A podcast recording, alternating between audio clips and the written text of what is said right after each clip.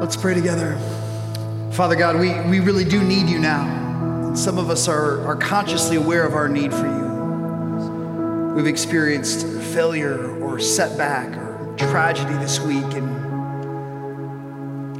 we come in with our head bowed and our hands open saying, God, I, I need, I need you. And we pray that you would meet us here in this moment. And there are others of us, God, who aren't consciously aware of our need for you, but you know that we need you. And I pray that in your mercy, you would give us eyes to see the gaps in our lives that require an intervention from you. Speak to us in these moments so that we can see you as you are, and so that we can see ourselves as you see us. Speak, God. Give us ears to hear and hearts that long to obey. We pray these things in Christ's name. Amen. I want to thank you for joining us for this portion of a beautiful Holland weekend. We're continuing a series called Fortune Cookie Faith. We're taking kind of like a brief run through the book of Proverbs, five weeks, looking at different topics last week. Our lead pastor, Craig Reese, did a great job examining one proverb that focuses on this whole idea of self control and what, what drives that. Is it external motivation or internal motivation? And if you missed it, go online and check it out.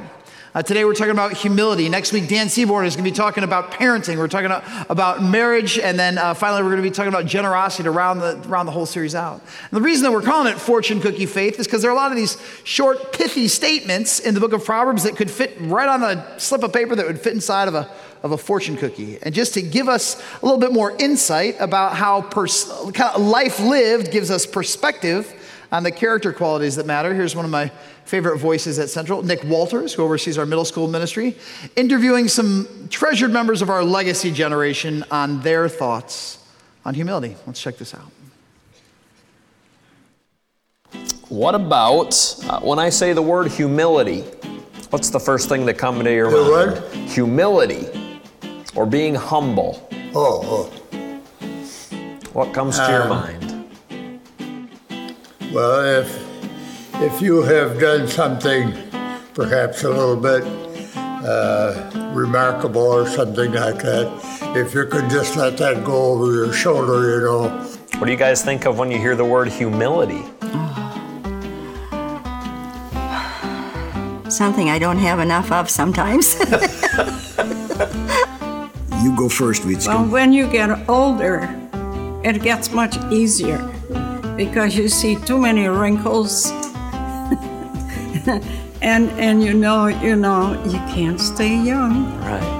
I used to write some poetry, and uh, I remember there was one line I wrote to my wife, you know, a lot of poems, and something about she always came to all my ball games and cheered every time when I got a base hit, and never said a word when I struck out, you know. Oh man. For me, it's it's a little different because I do the town crying, and you got kind of show off, you know. So it's kind of hard to be uh, humble.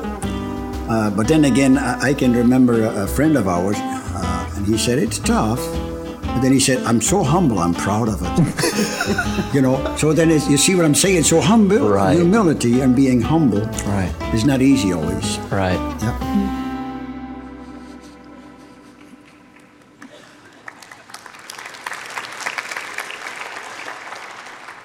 It's an accurate assessment, isn't it? Because humility, it's not, it's not uh, easy always, is it? No, no, it's not. A few years ago, I had an opportunity to take a group of men on a trip to the Holy Land, and one of the items that was on our checklist was to climb this mountain, uh, uh, on top of which was an ancient fortress called Masada. And there's two ways that you can get to the top of the mountain. You can either climb this winding path called the Snake Path, that's got all these switchbacks and feels nearly vertical, or you can take the easy route and pay for a cable car. And so I was with a group of guys, we were highly competitive. We checked the tour guide, and it said it takes most people between 60 and 90 minutes to ascend this path. And we said, well, we can, we, we can do that. So we got there, we started our stopwatches, and we motored up that thing as quickly as we could. And we're huffing and puffing, we're exhausted, we're just drenched in sweat. We check our watches, 32 minutes. We're like, oh, we crushed it. We just, we just obliterated the national average. So, a little bit later in the week, we're in this very serene environment in Jerusalem called the Garden Tomb, and we are interacting with some other Americans that were there. And we ran into this one couple, and my friend said, Did you guys go to Masada? And they said, Yes, we did. They said, Did you hike to the top or take the cable car? And they said, We hiked. And then he did it. He offered a piece of entirely unnecessary information. He said, We did it in 32 minutes. How long did it take you? And without blinking, the husband said, We did it in 16 minutes. We're trail runners from Alaska. There's a verse in Proverbs that says, When pride comes, then comes disgrace. But with humility comes wisdom. So sometimes the answer is just, just, just lay low. Proverbs is a compilation of sayings from a father to a young leader and humility is a frequent topic. Here's another helpful one liner. When there is strife, where there is strife, there is pride, but wisdom is found in those who take advice. Think about that for a second. Where there is strife, there is pride, but wisdom is found in those who take advice. So a week ago yesterday, I'm driving my third grade son to a lacrosse game right across the street over here to the Holland Middle School athletic complex. And while we were there, we were driving in, in the right lane, and on the left lane, there was a, a, car that came to an abrupt stop, and the person behind them is getting ready to swerve to get around them. Uh, but they don't see me. I'm in his blind spot. So as he's getting ready to just completely swing into my passenger si- uh, driver's side door, I authoritatively lay on my horn. Uh, there were no there were no finger gestures involved. This was just one of those gentle, "Hey, please try not to kill us. We're here." And in that moment, my son turns to me and says this. He goes, "Dad, do you know what fruit of the spirit you need to work on?" And my initial, my initial response was, Oh, if we're handing out notes on character development, I have a book for you, my son. Um, you ever have one of those moments where you bite your tongue so hard it starts to bleed? If anybody ever needs to work on humility, have children. They will fix you. And uh, then, then he gave me the notes, even though I didn't ask for initial input. He goes, The right answer is gentleness and patience. And I was like, Thank you. I'll work on that the book of Proverbs continues, reminding us what? That pride is at the root of all unrighteous anger. Proverbs 18:12 says, Before a downfall, the heart is haughty, but humility comes before honor. 1533 says, Wisdom's instruction is to fear the Lord, but humility comes before honor. Jesus himself says, For all those who exalt themselves will be humbled, and those who humble themselves will be exalted. I want us to look at a case study in humility. It's found in 2 Kings chapter 5. If you have a Bible that's in the seat in front of you, you can turn to page 366. If you brought your own Bible, 2 Kings is about midway through the Old Testament or the First Testament. If you've got a phone that has the YouVersion app, you just kind of click on the, the, the, the, icon that says read, and a list of the books of the Bible will come up. You press Second Kings, a chapter list will come up. Just press the number five, and then we're going to start at verse one. As we do, I want you to look for four characters there is a slave, a general, a prophet, and a servant. A slave, a general, a prophet, and a servant. And I want you to ask yourself this question Is this person self centered or are they others centered? Are they a paramount of pride or are they the hallmark of humility? This is what we read in 2 Kings chapter 5 verse 1. Now Naaman was commander of the army of the king of Aram. He was a great man in the sight of his master and highly regarded because through him the Lord had given victory to Aram. It's interesting to note there that Aram is Israel's enemy. He was a valiant soldier, but he had leprosy, a debilitating skin disease. Now, bands of raiders from Aram had gone out and had taken captive a young girl from Israel and she served Naaman's wife. She said to her mistress, If only my master would see the prophet who is in Samaria, he would cure him of his leprosy. Naaman is the joint chief of staff for the Aramean forces. Aram is currently conducting cross border raids into Israel, their neighbor to the west. And an Israelite slave is working for Naaman's family. For all we know, her parents were killed in the raid. And even if they survive, the likelihood that she has been separated from her entire family is high. And Naaman has leprosy. It's the, one of the uh, conditions or the results of leprosy is the inability to feel pain. Sometimes you'll hear stories of people who have leprosy who will lose, they'll lose fingers or they'll lose toes because they were burned or they were cut, and because their nerve endings were not communicating to their brain, they had, they had no idea they were in danger. You can imagine how debilitating this would be as somebody who is in combat. If you can't feel pain, you don't know when to withdraw so that you can live to fight another day. Another possible symptom of leprosy is weakened or diminished eyesight. Again, if you are a military strategist and you cannot see the battlefield, you're losing all of the things that make you great at what you do. My daughter and I were watching the Marvel movie Doctor Strange yesterday, and if for those of you comic book fans, you know that he's a neurosurgeon and he crashes his Lamborghini, and as a result, he has to have major surgery on all of his hands. He's lost what he needs to do what he does well, and it sends his life into a tailspin. That's exactly what's happening with Naaman here. But this young girl who's been through so much trauma, Instead of wishing ill on Naaman in his leprosy diagnosis, she's actually trying to find a solution. She exhibits compassion and concern for him. So Naaman went to his master, the king, and told him what the girl from Israel had said. By all means, go, the king of Aram replied. I will send a letter to the king of Israel. So Naaman left, taking with him 10 talents of silver, which is approximately 750 pounds of metal, 6,000 shekels or 150 pounds of gold, and 10 sets of clothing. The letter that he took to the king of Israel read, With this letter I am sending my servant Naaman to you so that you may cure him of his leprosy. This is how kings talk to one another. Hey, my, my buddy's got a problem. I need you to fix it. The problem is, nobody can cure leprosy. As soon as the king of Israel, we believe that it's Joram, read this letter, he tore his robes, an ancient display of distress, and said, Am I God? Can I kill and bring back to life? Why does this fellow send someone to me to be cured of his leprosy? See how he's trying to pick a quarrel with me? Have you ever noticed that one of the one of the results of pride is paranoia? When you're when you're living a self-centered life, everything is about you. And anything that somebody else does reeks of potential conspiracy to bring you down. Have you ever heard this line? Somebody once said, Most of the time when you wonder what people are thinking about you, they're not. When Elisha, the man of God, heard that the king of Israel had torn his robes, he sent him this message Why have you torn your robes? Have the man come to me, and he will know that there is a prophet in Israel. So Naaman went with his horses and chariots and stopped at the door of Elisha's house. Elisha sent a messenger to him Go wash yourself seven times in the Jordan, and your flesh will be restored, and you will be cleansed. Now, think about that for a moment. How put off is Naaman? Naaman is somebody who runs in royal company. He reports directly to his king. He's just come from the palace of Israel's king. He goes to Elisha's house, and Elisha has the audacity not to grant him a personal audience. Instead, he sends his servant, somebody who is beneath Naaman's class and sphere of influence, to have a conversation with him.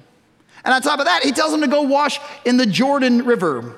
It says that Naaman, understandably, went away angry and said, I thought he would surely come out and stand before me and call on the name of his Lord, his God, wave his hand over the spot, and cure me of my leprosy. Are not the Abana and Pharpar, the rivers of Damascus, better than all the waters of Israel? Couldn't I wash in them and be cleansed? So he turned and went off in a rage. In Naaman's defense, I have been to the Jordan River.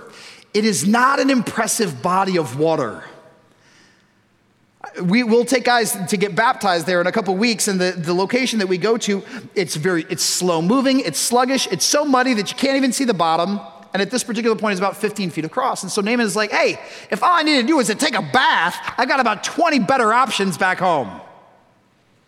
Why? Because pride doesn't just produce paranoia pride produces panic. Pride says what will happen if i embarrass myself what will happen if I lose my social standing in front of others? What will happen if I try something risky and it fails? I have a friend who once said a relative of his told him, I may not be much, but I'm all I think about. It's Naaman in this moment.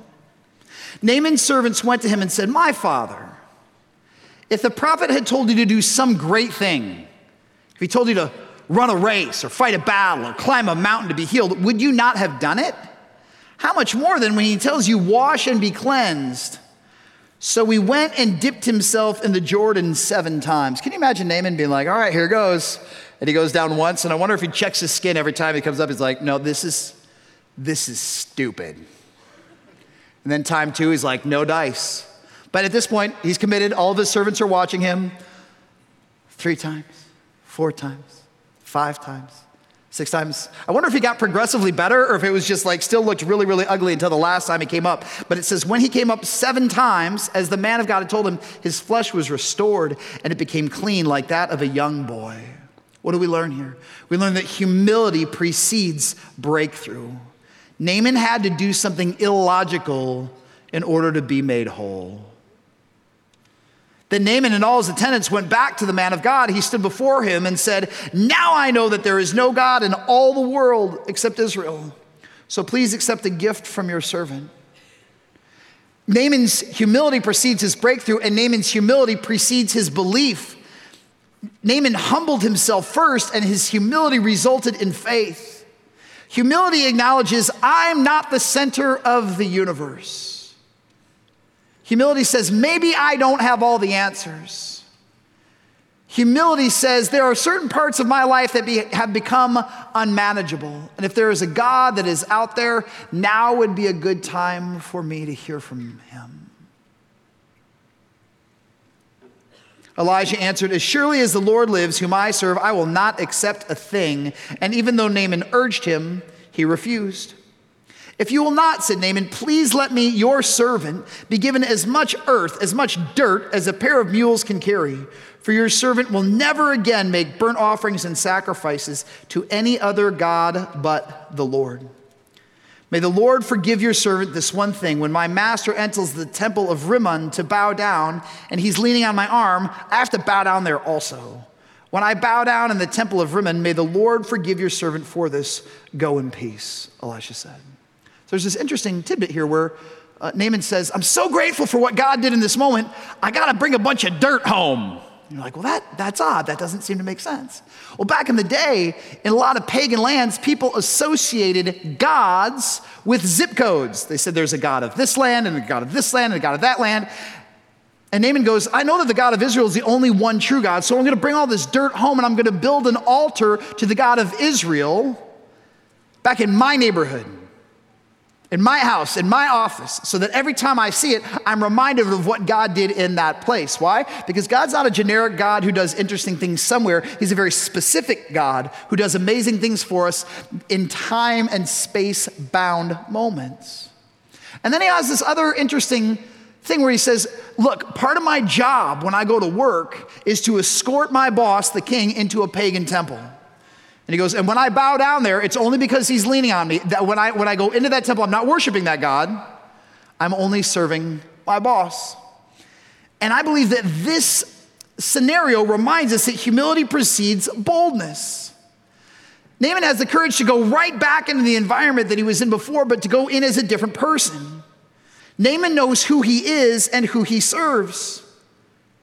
His entire worldview has shifted. Now, his primary loyalty isn't to the king of Aram, but to the God of all creation. Because he knows who he is and to whom he belongs, he is not afraid to risk his standing in Aram to obey God. Naaman is not hiding his faith when he returns to Damascus, he is contextualizing it in a new environment. And his whole staff, who has watched all of this healing transpire, they know that when he enters the temple, what he means is that he is honoring his boss, but he is not worshiping an idol. Now, after Naaman had traveled some distance, Gehazi, the servant of Elisha, the man of God, said to himself, My master was too easy on Naaman, this Aramean, by not accepting from him what he brought. As surely as the Lord lives, I will run after him. I'm going to get something from him. So Gehazi hurried after Naaman. When Naaman saw him running towards him, he got down from the chariot to meet him. Is everything all right? He asked. Here's the line that Gehazi says that I want you to kind of ruminate on. Roll this one around in your brain. He goes, My master was too easy on this Aramean. This is not so subtly racist, classist, and nationalistic. He doesn't call him a child of God. He doesn't call him a brother in the faith. He doesn't call him a good neighbor. He calls him this Aramean. And pride, in its purest form, is always condescending and it believes the worst about other people. Pride will take any negative attribute about somebody and magnify it to the point where it is the only lens through which we view their entire personhood. So pride believes the worst. Pride is perpetually critical, and pride thrives on entitlement. Gehazi is asking this question Why should a pagan leader who is implicit in Israel's suffering get off for free? Everything's all right, Gehazi answered. My master sent me to say, Two young men from the company of prophets have just come to me from the hill country of Ephraim. Please give them a talent of silver and two sets of clothing. This is interesting. Gehazi says, just give him one, one talent of silver. If you remember from the very beginning of the story, how many talents of silver did Naaman bring? He brought 10. Naaman brought all of this silver, all of this gold, all of this clothes with the intention of giving them away. Gehazi is mortified to see all of them going back to Aram. So the reason he asks for one out of the 10 talents is maybe why? Because in the scripture, we call 10% of the whole a, what do we call 10% of the whole in money? We call it a, call it tithe. So is it possible that Gehazi is saying like, hey, I'm in ministry. I did the work of God. I should get a priest's cut for my time in this whole little escapade. So it's possible that Gehazi is actually doing some theological gymnastics to justify his pride driven greed. Naaman says this by all means, take two talents. So he urged Gehazi to accept them, then tied up the two talents of silver in two bags with two sets of clothing. So how much is a talent? 75 pounds. Gehazi's got to figure out how to get 150 pounds of silver back home. He gave them to two of his servants, and they carried them ahead of Gehazi. When Gehazi came to the hill, he took the things from the servants and put them away in the house. He sent the men away, and they left. Why does he send the men away? Because pride is shady, and pride loves secrecy, and pride pursues privacy for all of the wrong reasons. When Gehazi went in and stood before his master, Elisha asked him, where have you been, Gehazi? Those Was your parents, you ever ask a kid a question that you already know the answer to? It's not because you want to know, it's because you're giving them a chance to tell themselves the truth. Your servant didn't go anywhere, Gehazi answered. Why? Because pride thrives on self protection, which is why pride loves to lie. But Elisha said to him, Was not my spirit with you when the man got down from his chariot to meet you? Is this the time to take money? Or to accept clothes, or olive groves and vineyards, or flocks and herds, or male and female slaves. Naaman's leprosy will cling to you and your descendants forever. Then Gehazi went from Elisha's presence, and his skin was leprous. It had become as white as snow. So a little backstory. He goes, is now, is now the time to take stuff that doesn't belong to us? See, Elisha is saying, it's our faith in God that sets us apart from the Arameans. It's our faith in God that sets us apart from godless leaders in, is, in Israel. It's no accident that he says, we don't take money, we don't take clothes, we don't take people like the Arameans do. And he goes, and we don't take land. Elisha was a servant of Elijah, and Elijah called out King Ahab for killing a guy named Naboth just so that he could take his vineyard. This is a story that Gehazi is supposed to know. And Elisha is saying, Gehazi, we've spent our entire lives and ministry calling out gaps in integrity. Spent the entire life setting up the ruler and saying, This is where God is going. Don't diverge from this path. And in a moment, you said you thought you deserved more, that you were worth better. And he goes, and Gehazi, all of that physical ailment that was on Naaman is going to come on you. And I think that sometimes God allows the exterior of our lives to, af- to reflect what has been true about the interior for far too long. In a way, Gehazi wasn't cursed by the leprosy. Gehazi was cursed before it ever showed up on his skin because the interior core of his life was already rotten. Look at the story again. Who is self centered? Who is other centered? And for the sake of argument, who is Christ centered? The slave girl, even though she'd been through her own trauma, was constantly looking out for the needs of others. Naaman started, his, started the story being self centered, and he ended the story being other centered. Elisha was focused on the glory of God and the benefit of the people around him. But Gehazi started his ministry, he started his call thinking about others, about how to serve people who are far from God, and he ended his story being focused on himself and self alone. Again, Jesus says, For all those who exalt themselves will be humbled, and those who humble themselves will be exalted. Now, Jesus does not offer an empty commentary on humility, he models it at the highest level. Philippians 2 says that although he was God himself, he humbled himself by becoming obedient to death, even death on a cross. Jesus did not die the death of a noble person. He didn't die the honorable execution of a king.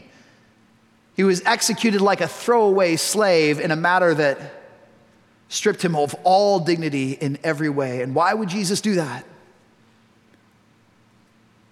Why would Jesus give his life for crimes that he did not commit?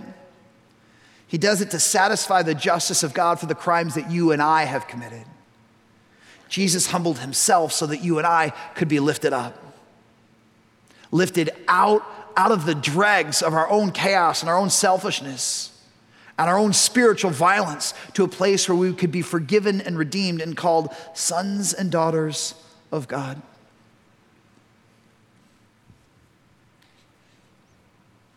Jesus' friend Peter wrote this in a letter. He said, In the same way, you who are younger, submit yourselves to your elders, and all of you clothe yourselves with humility towards one another. Clothe yourselves with humility, humility towards one another.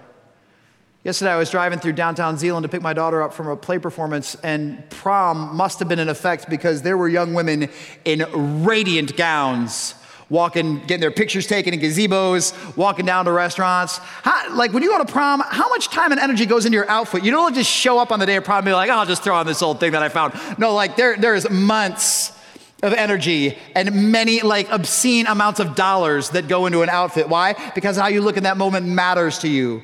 And so it's no accident that Peter says, I want you to think about humility as something that you wear. I want you to put it on every day. I want you to check it in the mirror and to be able to say, am I, am I, is my posture today one that honors others and points their focus to Christ first?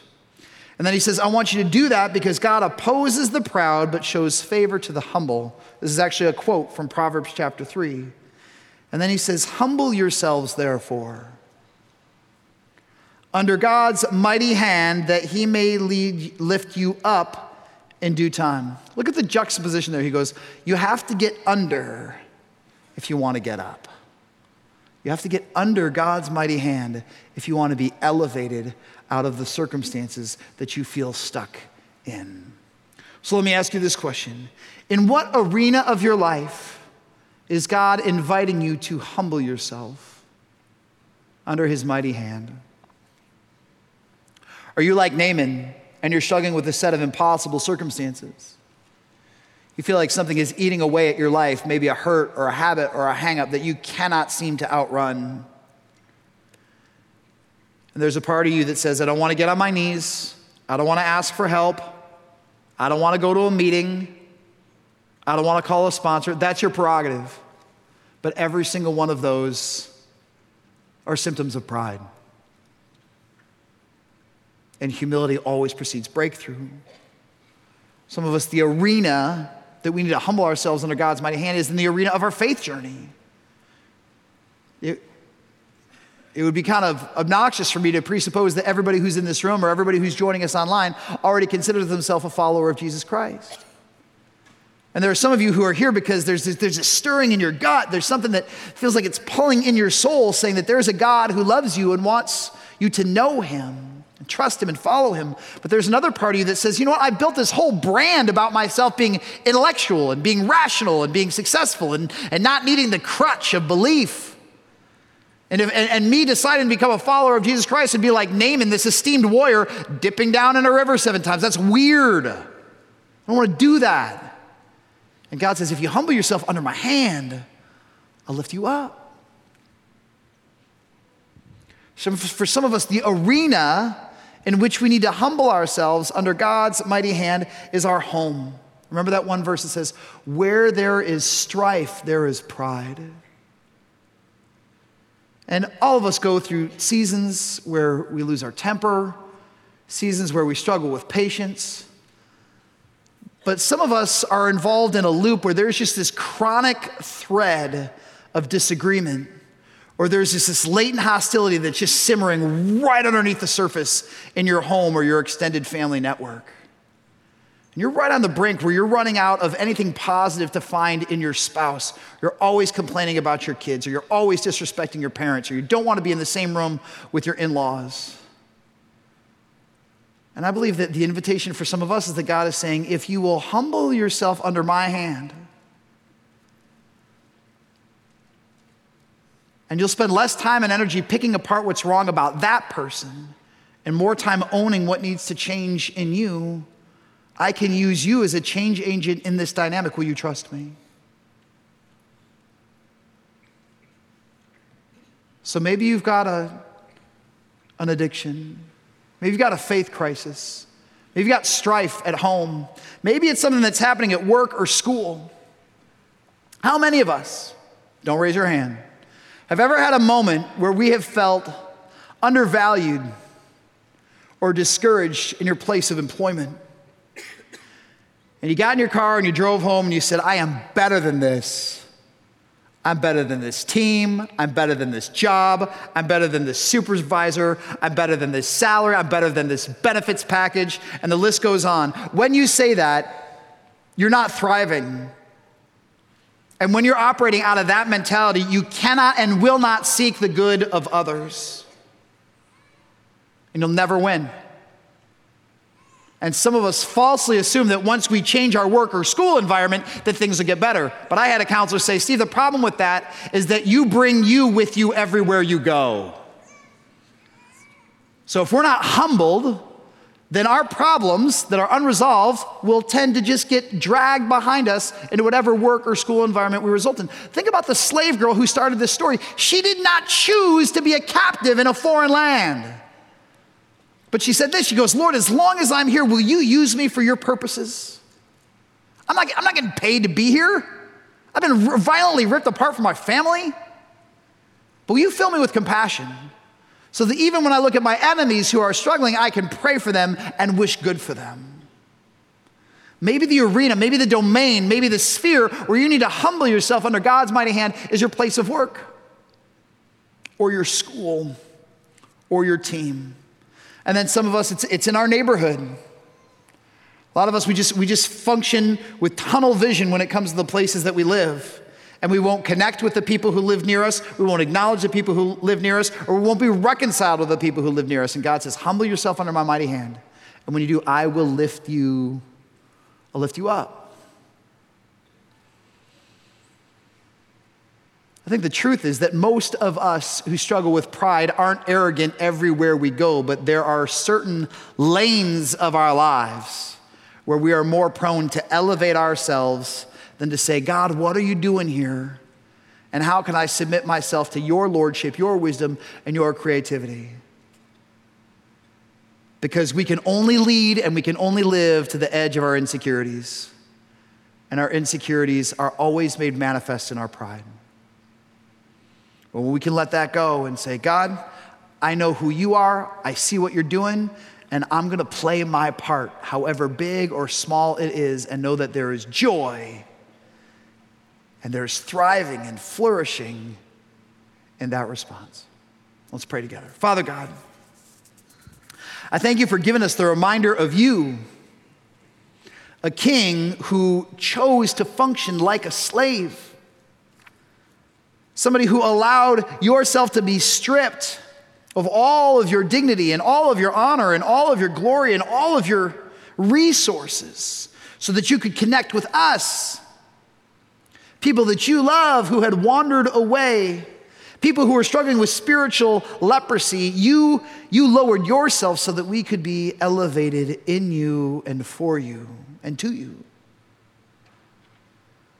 So, God, wherever there is fear and pride, I pray that you would root it out in the name of Jesus.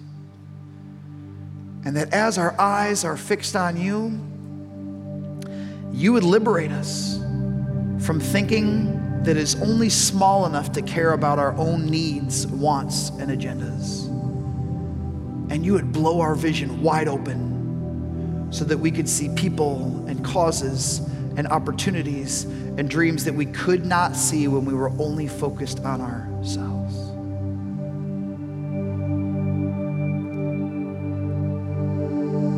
Lord, as we humble ourselves, show grace to us.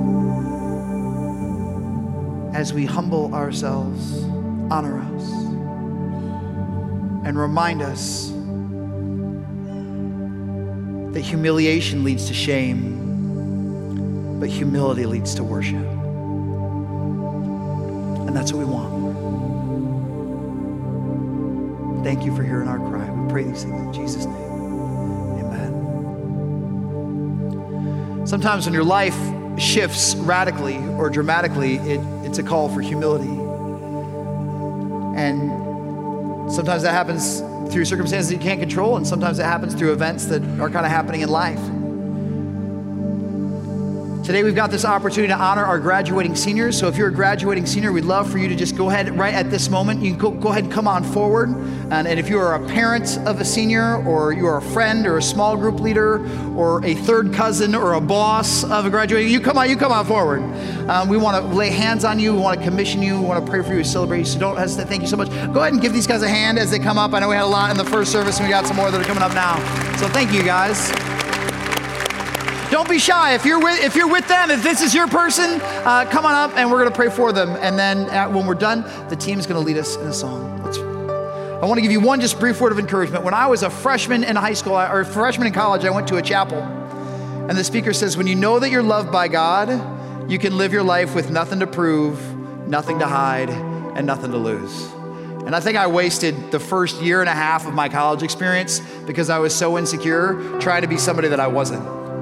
And my prayer for you is that God would give you just a, such a clear understanding of how He sees you and what your identity is in Christ that you could just be so confident in who you are that you could trust Him with everything that you have. That every day when you roll out of bed, you're like, oh, I'm loved by God. Good things are in store for me today. I'm going to trust Him. I'm going to honor Him with my relationships and my choices and my life. So, in a spirit of solidarity, uh, let's pray for these amazing men and women together. Father God, I thank you for every student that is here. God, I thank you that you have put your hand on their lives in amazing ways. I thank you that you have been faithful to them through all of the, the roller coaster of middle school and high school and trying to figure out who they are and what they want. And Lord, they're at a crossroads at life. They're trying, trying to decide um, if their faith is going to become their own in these next couple years.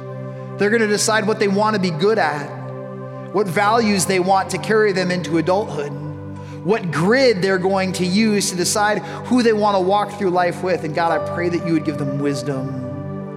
And I pray, God, that you would remind them that if they enter into a season where all they're feeling is strife, all they have to do is get on their knees and say, God, I think I've lost my way. Will you help me? And God, I thank you that you're not far from any single one of them that you know their dreams, and many of those dreams are gifts from you. And I pray that you just give them the bold and reckless tenacity to grab a hold of the God given life with both of their hands and not let go.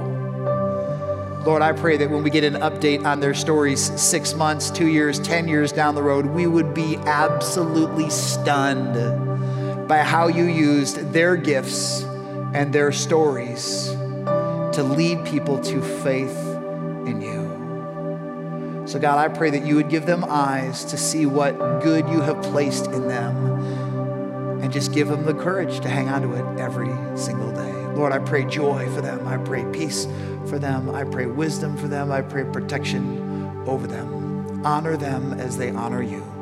We pray these things in your name. Amen.